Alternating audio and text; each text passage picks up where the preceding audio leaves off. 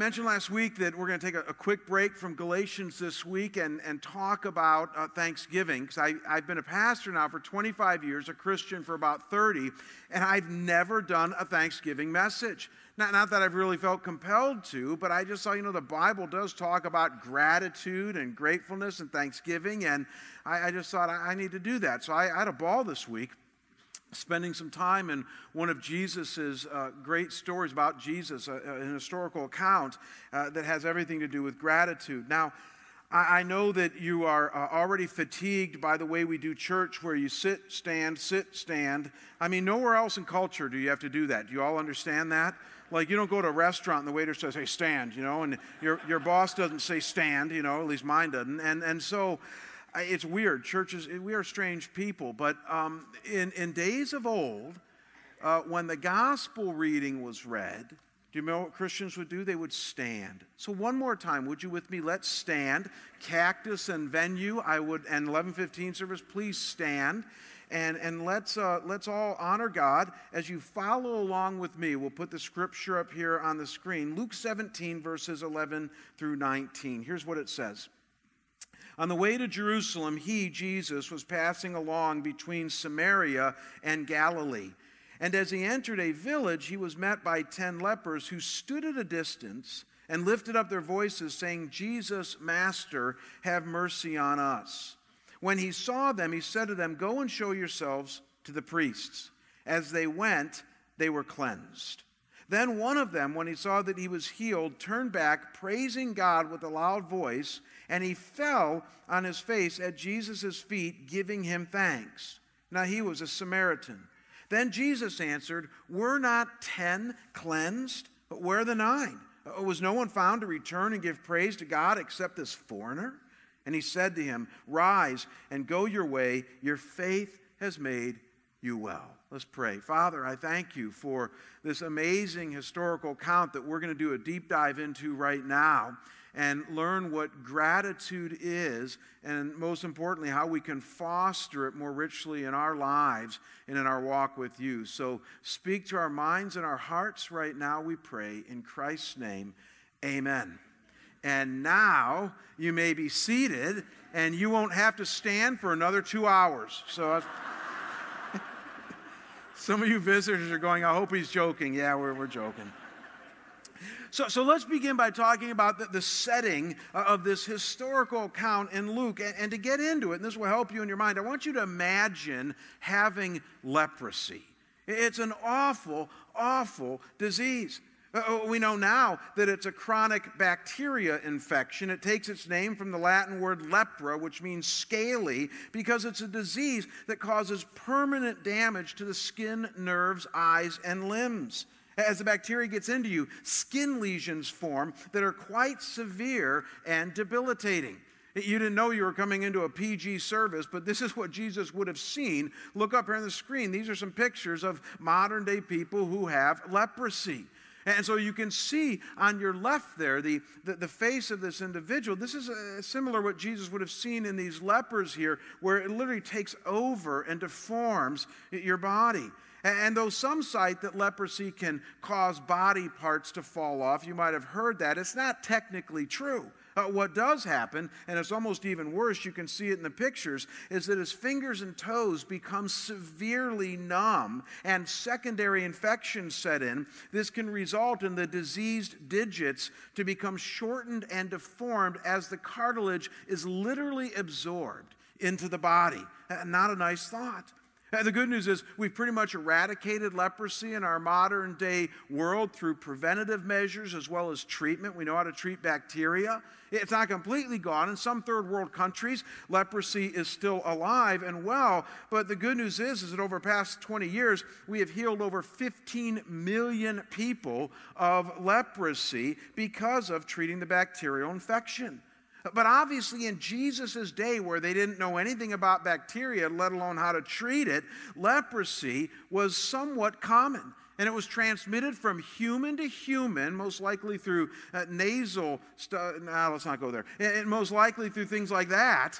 And, and yet, 95% of human beings are naturally immune to this bacteria. But if you were one of the 5% and you caught it from somebody else, here's the point it, it literally ruined your life. You became an outcast in society that anybody and everybody would avoid at all costs. And so maybe now you understand this is why it says at the beginning of this story that when Jesus entered the village and saw 10 lepers, I don't know if you caught it, it says who stood at a distance. Who stood at a distance. Uh, because the Old Testament law actually commanded that if anybody had leprosy, get this, they had to yell, unclean, unclean, as they approached any group of people so that they could scatter and get out of their way. Lepers were forbidden to live inside the village. They had to make their home outside the village in what would become known as leper colonies so as not to infect anybody. And as if all of this were not enough, in the Old Testament, lepers were considered spiritually unclean.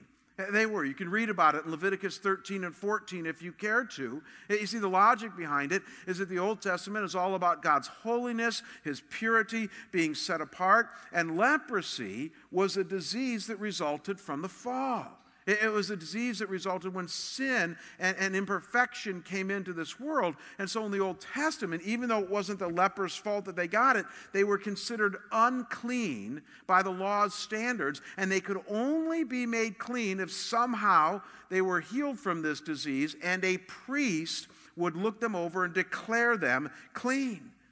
Imagine having leprosy in Jesus' day. I mean, between the physical and spiritual stigma of it, it literally ruined your life.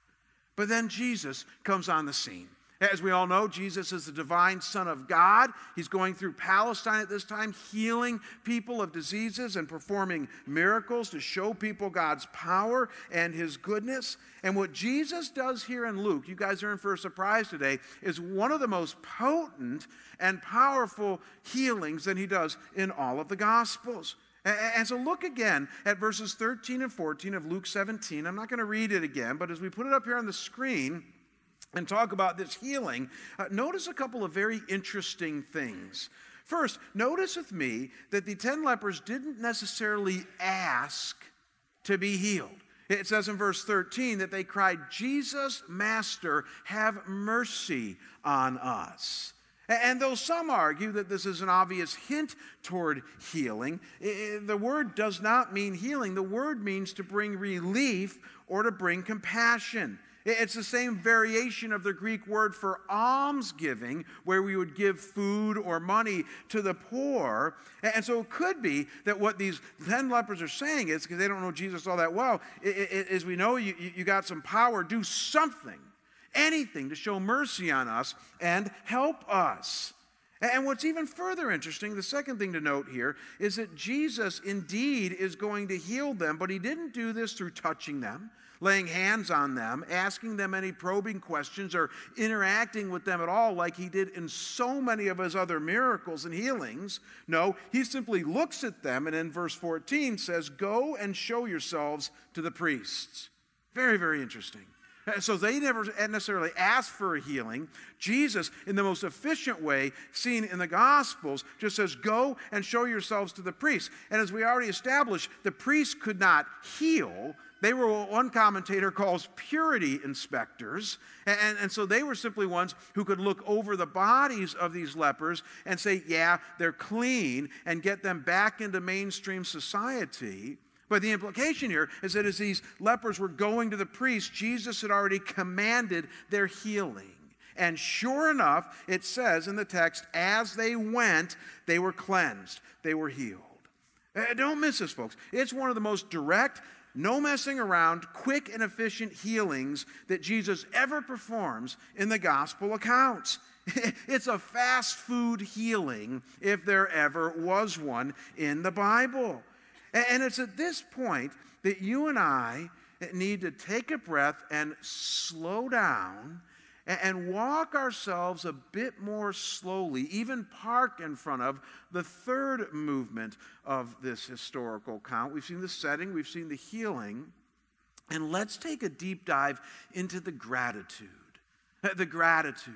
Because it's at this point in the story that the highlight, Jesus' whole point, comes to fruition as Jesus is going to teach us how we get gratitude in our lives. So look what happens in verses 15 to 16. These I am going to read again for you. We need to slow down in front of this. It says, Then one of them, when he saw that he was healed, turned back, praising God with a loud voice, and he fell on his face at Jesus' feet. Here it is, giving him thanks. Now he was a Samaritan.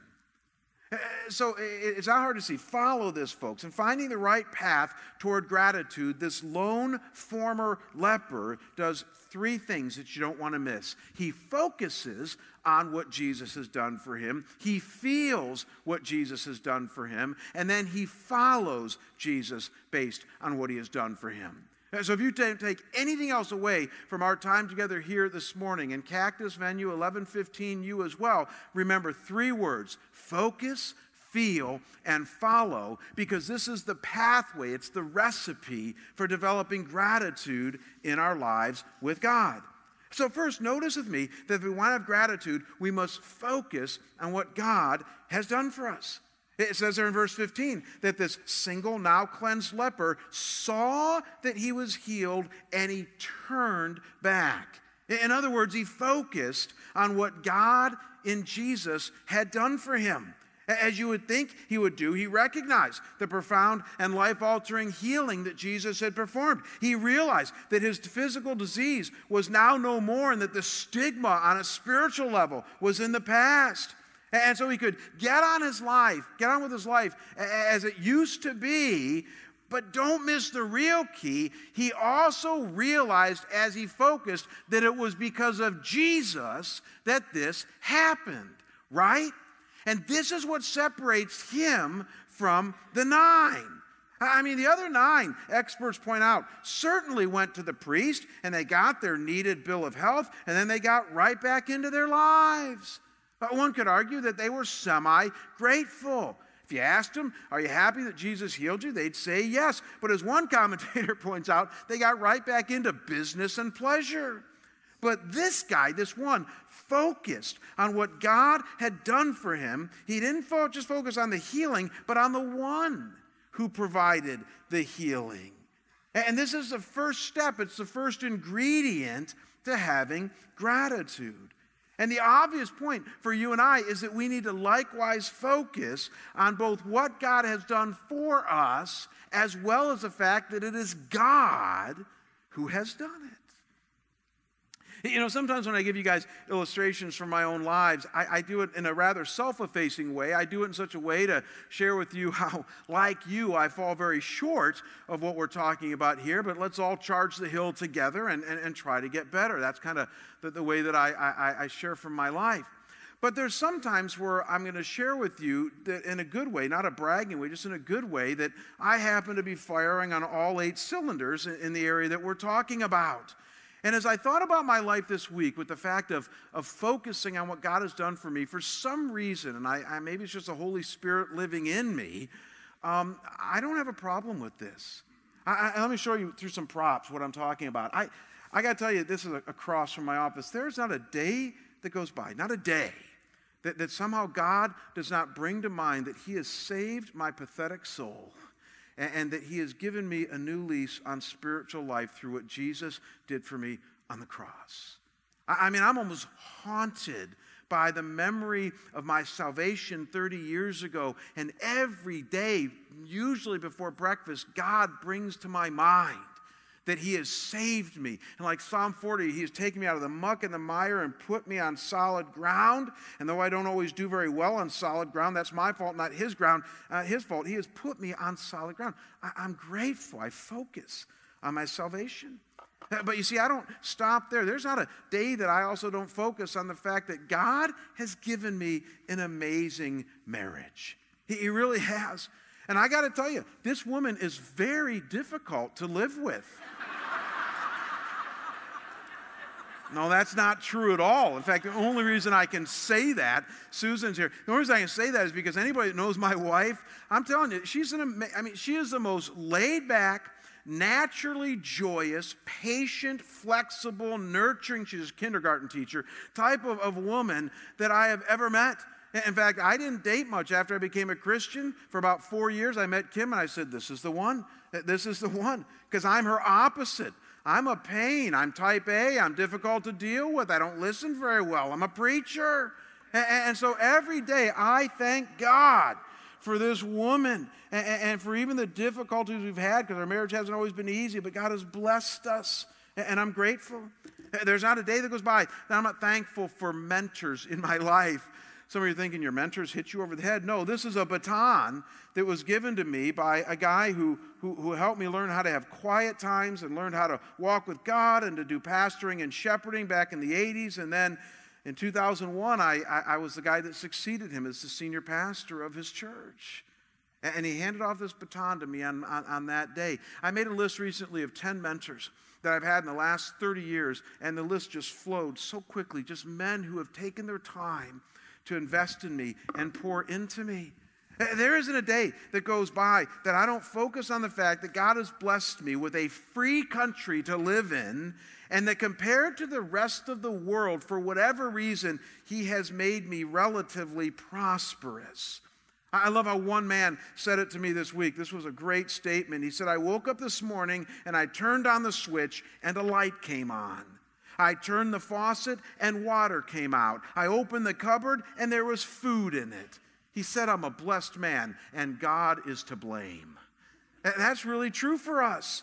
The reality is, is that you and I, I mean, my kids, I mean, I got, I got three kids that are entering adulthood, and, and, and, one of them did it easy, and the other two are giving me a run for my money, and they're taking my money. And so it, it would be easy for me to look at my kids and, like some, you know, bemoan that. But no, I got three kids who, who are honest and they're true and they're doing their best to unhitch their wagon from mom and dad and attach it to Jesus. I mean, I'm a blessed man. And you get the idea. We need to focus, like this leper, daily on our blessings. And though I'm going to talk in a minute of what we do when life gets really hard, and it's hard to do that, what you need to see is that the difference here between the nine and the one is that the nine obviously took their blessing for granted. But the one saw that he was healed and he turned toward Jesus and focused on him. And this was the first step to creating gratitude. So, this Thanksgiving, you and I have a wonderful opportunity as Christ followers to do an audit of our life, recognize the blessings that God has given us, and laser beam focus on these things. It's the first step. But it doesn't stop there. Uh, this is just a start, for there is a second thing that this solitary leper reveals to us about the pathway to gratitude. And I got to tell you, this one's a lot harder. But this is what separates, I think, the men from the boys, the women from the gals, and the one from the nine. And that is that we must feel what God has done for us. Uh, uh, so check this out. Gratitude is not just fostered by an intellectual focus, but it's also fostered by engaging our emotions with God. You know, it's easy to pass this by, but it says here in verse 15, this is so cool, that after the leper saw and turned, after he focused on what God had done for him, it then says he began praising God with a loud voice. Do you see that there in verse 15? Cactus Venue 1115, praising God in a loud voice. And now, folks, it's easy to miss this, but, but you got to catch what's going on here. Some of you are tempted to think, well, it's the Bible. Like everybody praises God in the Bible. I mean, what's the big deal about that? No, in this setting, that would have been very unusual that he would do this. I mean, this wasn't the temple. This wasn't a church service where you'd be expected to praise God in a loud voice. This wasn't a Newsboys concert where you'd be expected to praise God with a loud voice. This wasn't even this guy driving down a dirt road in his chariot like you guys do on the 101, maybe praising God in a good moment in a loud voice in, in, in your own car. This is none of that. This guy's at Desert Ridge Mall on the outskirts of Phoenix in a very, very public place, the outskirts of this village. And it wasn't appropriate in that culture, as it wouldn't be today, to stand up in the middle of that setting and start praising God with a loud voice. And so the only thing that we can deduce from this is that something has gotten into this guy's feeling base that he feels so strongly about that he's willing to praise God with a loud voice. This man clearly felt what God had done for him. And what you and I need to see today for us is that it works the same way for us. I mean, we're very tempted in four days from now to spend Thanksgiving holiday focusing on our many blessings. And like many Americans, maybe even allowing us to be grateful to God. But I got to tell you, what truly separates us from the nine around us is when we feel very deeply and with a lot of excitement uh, that we're willing on Thanksgiving Day to yell and praise God about our thanksgiving to Him than the football game that we're watching. Amen? I, I mean, some of you are going to go nuts during the football game. That's okay. I'm a big NFL sports fan. I, I, I will be going nuts. there'll be no talking in the room, only cheering. I mean, that's the way that I, I function when I watch football. But I sure hope that when I consider the blessings of God, that I'm willing to take that football game and just make it pale in comparison to what I'd be willing to do to give him praise. Amen? Oh, that was so weak. Let me repeat that. I hope on Thanksgiving Day that I give God a lot more praise than I do Detroit. Amen? All right, that was very good. I know what some of you are thinking at this point. You're, you're thinking, well, uh, Jamie, yeah, it's one thing for you to get all excited. You pastor a large church, you got three semi good kids, you got a great wife, you're, you're, you're, you're doing pretty well in your life. But I got to tell you about financially, I'm not doing very well. I'm still hurting from the recession. My, my job is not that great. My marriage is so so. My kids are a mess. My health is a downward trajectory. I, I ping pong back and forth between anxiety and depression. And yeah, my church is okay, but it's all ripped up and I can't find my parking spot. and you're tempted to say, I'm not feeling very grateful right now, let alone able to focus on anything. See, I hear people say that, and I get it. I mean, life can be very tricky at points. But, but here's what I would pastorally nudge you with here today if we are just having an intimate cup of coffee, you and I, and you were in that bad place. I can promise you, you're not seeing life as God sees it. You're not seeing your life as God sees it. Eh, because you see, what God says to us, even in the most difficult times, is that we still have reason to praise Him. Amen? We do. Because, and here's His logic He says, at the very least, you have me. And, see, the problem with some of us, we go, oh, God, thank you for being in my life, but that's not enough. And, and boy, you better duck when you say that. Because, see, God wants us to know that He is enough and that what he gives us is sufficient. As Peter says, we have everything we need for life and godliness. And so God says it can't get bad enough that you have no reason to praise. I, started doing something to my soul a few years ago and trying to train my soul to love the things of God. I heard Christians once in a while use a phrase that, you know, I, I kind of hijacked, and I use that now daily in my daily walk with God. And, and, and, the phrase goes like this Say I have a really bad day, and I do have bad days. I do. Uh, some of you make sure that I have bad days, and I, and I do have bad days. But even aside from all of you, I, I mean, I just, again, I, I have my own issues in life. And so there's some days where I'm really discouraged, really down. And the staff have heard me say this often. Kim has heard me say this often. What I will find myself saying by discipline, but I mean it, is this if this is as bad as it gets, if this is the worst thing that happens to me, I'm a very blessed man. I, I say that all the time. I had somebody challenge me on that about a year ago. He said, Yeah, you're going to say that when you get diagnosed with cancer? You know, I said to him, I, I, this, this had to come from God because it came so quick. I said, That's what I'm practicing for. See, see, you say that long enough to yourself. You really believe that. That, that, that, that no matter what happens to you, as Jesus says, that they, they can touch the body, they can't touch the soul. As Paul the Apostle would say, for me to live is Christ, to die is. So, what's the logic behind that? The logic is this isn't this awesome? Paul the Apostle walked around saying, you know what? The worst that it could possibly get is that I'll die and go spend all of eternity in eternal bliss with Jesus. That's as bad as it could get. And so for him, he's like, well, gosh, in that light, to live as Christ, to die as gain. And, and, and, hence, I really do live this. I, I, I, live every day. If this is the worst thing that happens to me this week, I got to tell you, I'm a blessed man. And again, I'm practicing in that for the really bad stuff. An amazing thing happened about a year ago at this time. I got called to somebody's home who did have that happen to him. He was at the tail end of his bat- battle with pancreatic cancer. Hope you all know pancreatic cancer, that's one of the worst sort. I mean, it's one that we've not been able to make huge strides with yet.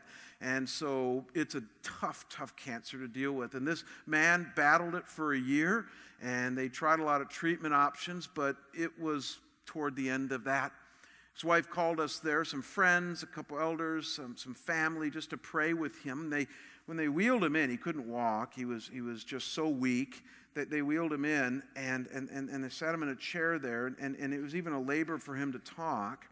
And, and he's a wonderful, godly man. So we just laid hands on him and had a tender, tender time of prayer, as we knew it would be just a few days before he'd go to be with the Lord. What happened next, I'll carry with me for the rest of my life because it's never happened to me. We, we got done praying, and he looked up, and with a stronger voice, he said, And now I would like to pray for each of you. And we bowed once again, and he prayed for us a selfless prayer. And he prayed for his wife, and he prayed for his daughter, and he prayed for his church. And, and I walked away from that obviously so humbled. And as I thought about that this week, because it was about a year ago now, I thought to myself, a guy like that has to be filled with gratitude. Amen? A guy like that has to feel in his bones praise and gratitude to God to have that kind of selfless response to those around him. And you see, that's how it works. We focus on what God has done for us. We feel what God has done for us. And before you know it, we're starting to, to, to, to put the nail in the coffin of ingratitude in our lives. But there's one more nail we got to put in. And it's the nail of following God then in our gratitude. We must follow him based on what he's done for us. So we engage our mind by focusing, we engage our feelings by feeling, and then we engage our will by following. And boy, folks, if you can get to that point, there'll be no stopping you with an attitude of gratitude. Uh, look at verse 16. It says that this leper fell on his face at Jesus' feet. Now, again, some of you, because you read the Bible a lot, attempt to say, well, it's the Bible. People fell on their face all the time at other people's feet, right? No, it's actually interesting. If you read all of Luke's recorded miracles about Jesus, you will rarely, if ever, find this response. This is an unusual, heightened response to a man who is appreciative of what Jesus has done for him. In fact, commentators point out that there's two things going on here submission and authority. That's what this means in that culture. That when you fell on your face at another person's feet, you were submitting in the most outlandish way to their authority. And again, it's almost hard for us to grasp this because we don't do this. We don't even, and sad, I guess, in our culture, we don't even have many physical acts that demonstrate submission to another person's authority, maybe bowing or what have you. But you know who does this well? Actually, this will make you laugh. Our, our, our dogs know what this is about. I, I, have three dogs at home. My wife and daughter just love dogs. And so uh, we actually had two. And then I bought my wife a Jack Russell Terrier, a little Spitfire, for Christmas three years ago. And my birthday is nine days after Christmas. And so I kid you not, she regifted him to me for my birthday.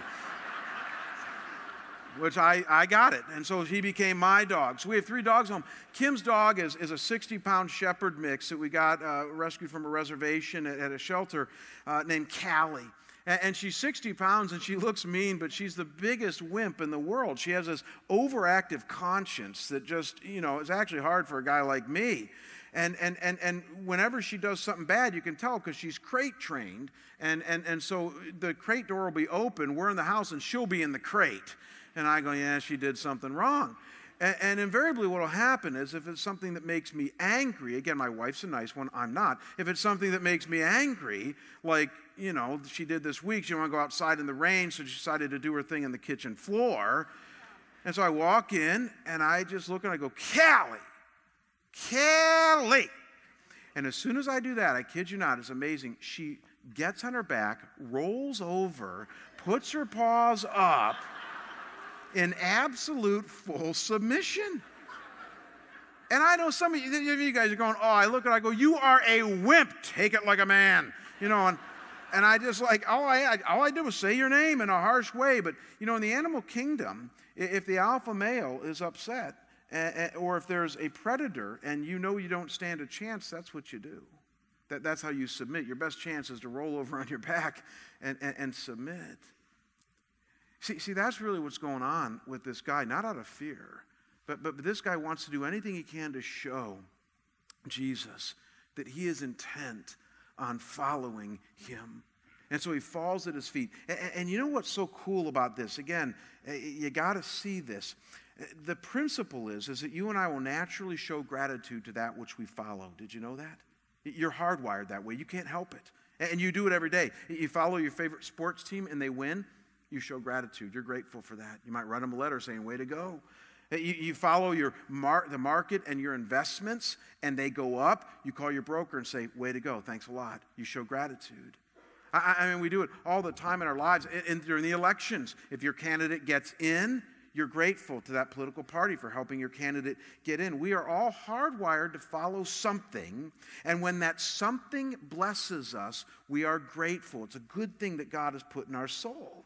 And so it goes without saying, then, now apply this to God, that when we respond to God's blessings by submitting to Him and following Him in our daily lives, this will, by its very nature, create gratefulness and thankfulness in our lives.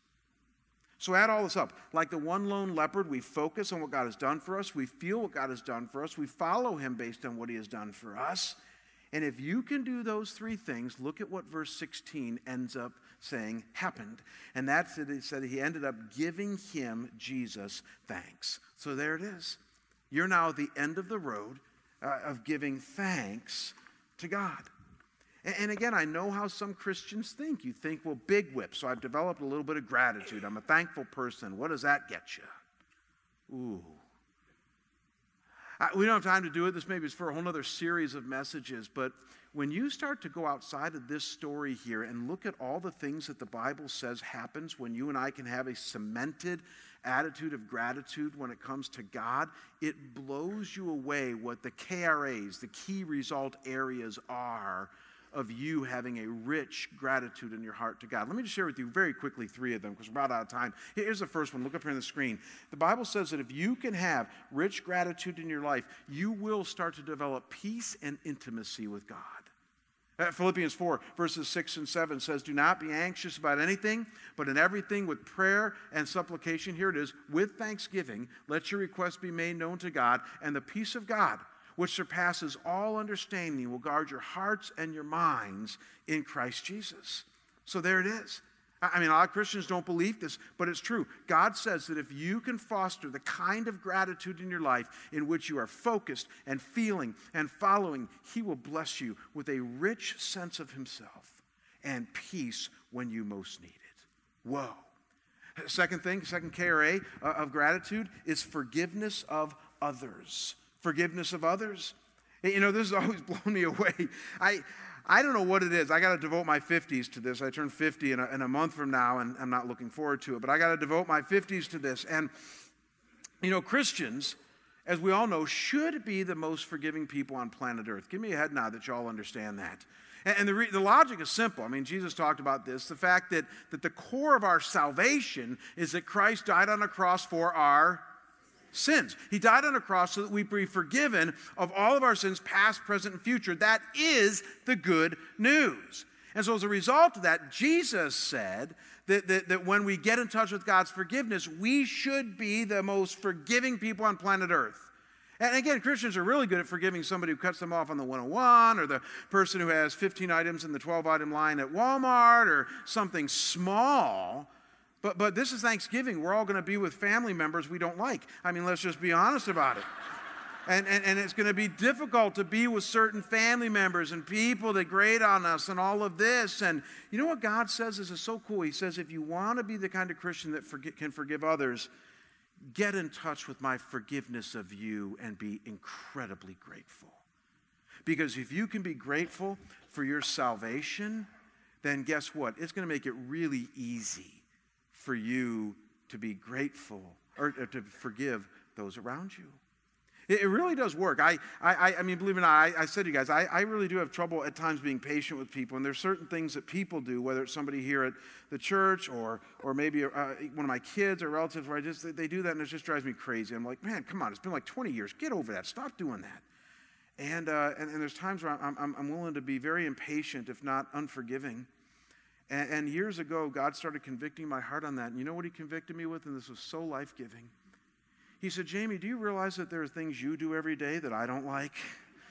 Do you realize that after 10, 15, 20, 30 years of being a Christian, you're still doing some of the same things? And oh, how I wish by the power of my Holy Spirit who lives in you that you could harness his strength and start to get rid of those habits and those personality things that drive me nuts. But you know what? You haven't yet. And that's why my son died. And so I love you. I forgive you. My mercy is new every morning. I won't shame you. Well, let's move on. That's what God says. That, that's the miracle of his forgiveness. And see, when I'm experiencing that, when I'm, when I'm feeling that, it, it, it's really hard for me to look at one of my kids or someone else and say, I wish you'd get over that. Because gratefulness, gratitude, uh, causes us to be more forgiving of other people. It, it really does work.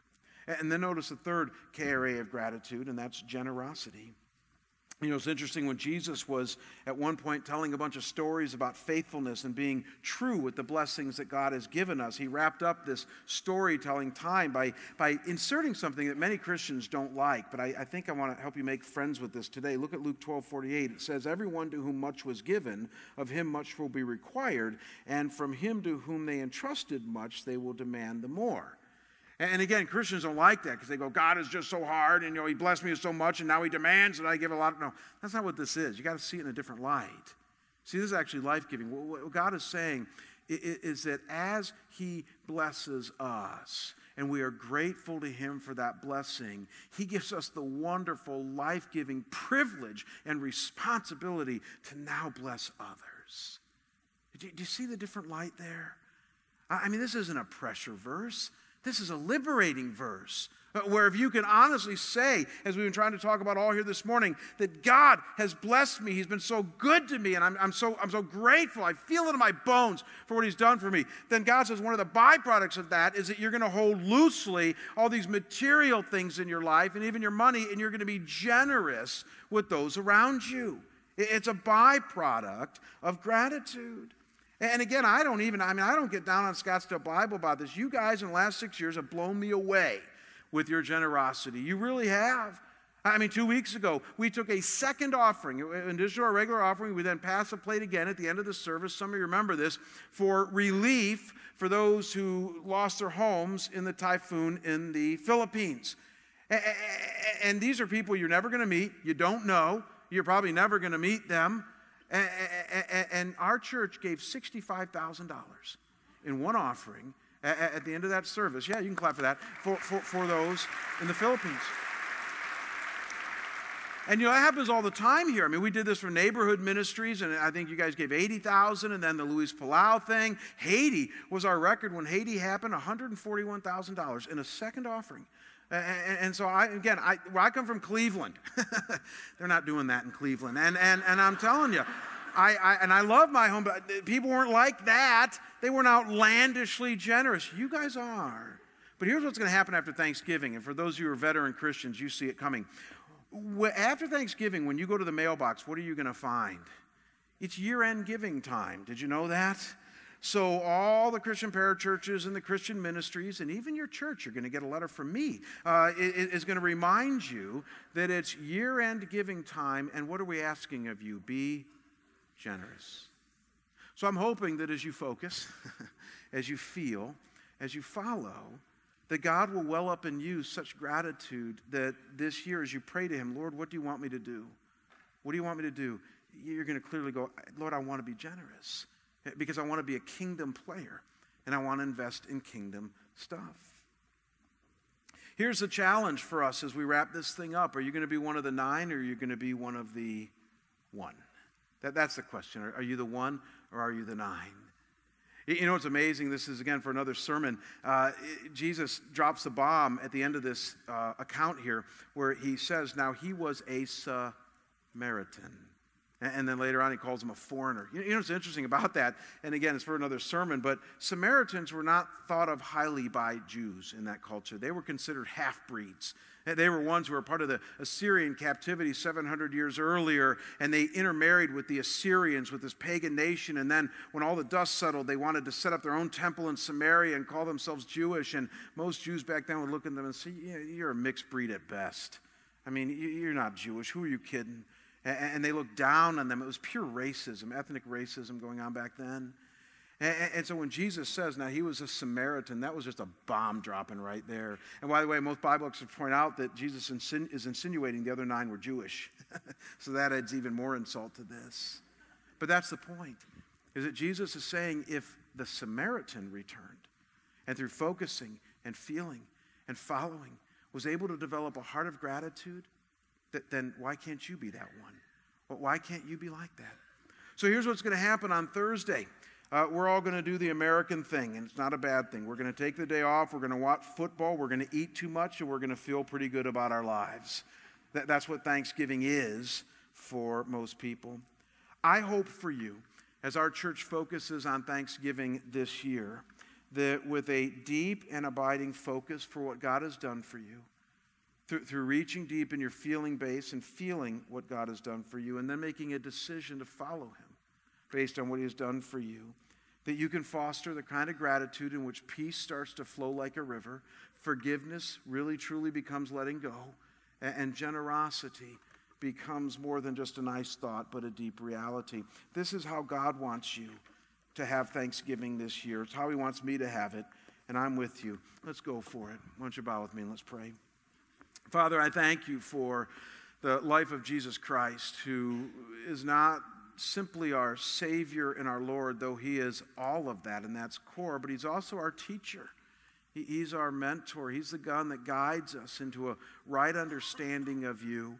And so, Lord, as we've taken a brief but hopefully deeper look today at this idea of what gratitude is and the pathway toward it, I pray there would not be one of us here today who, who would escape this call that you give us uh, to be men and women who, who, are men and women who know how to focus and feel and follow. And then, Lord, bear that fruit in our lives, the fruit that comes from gratitude.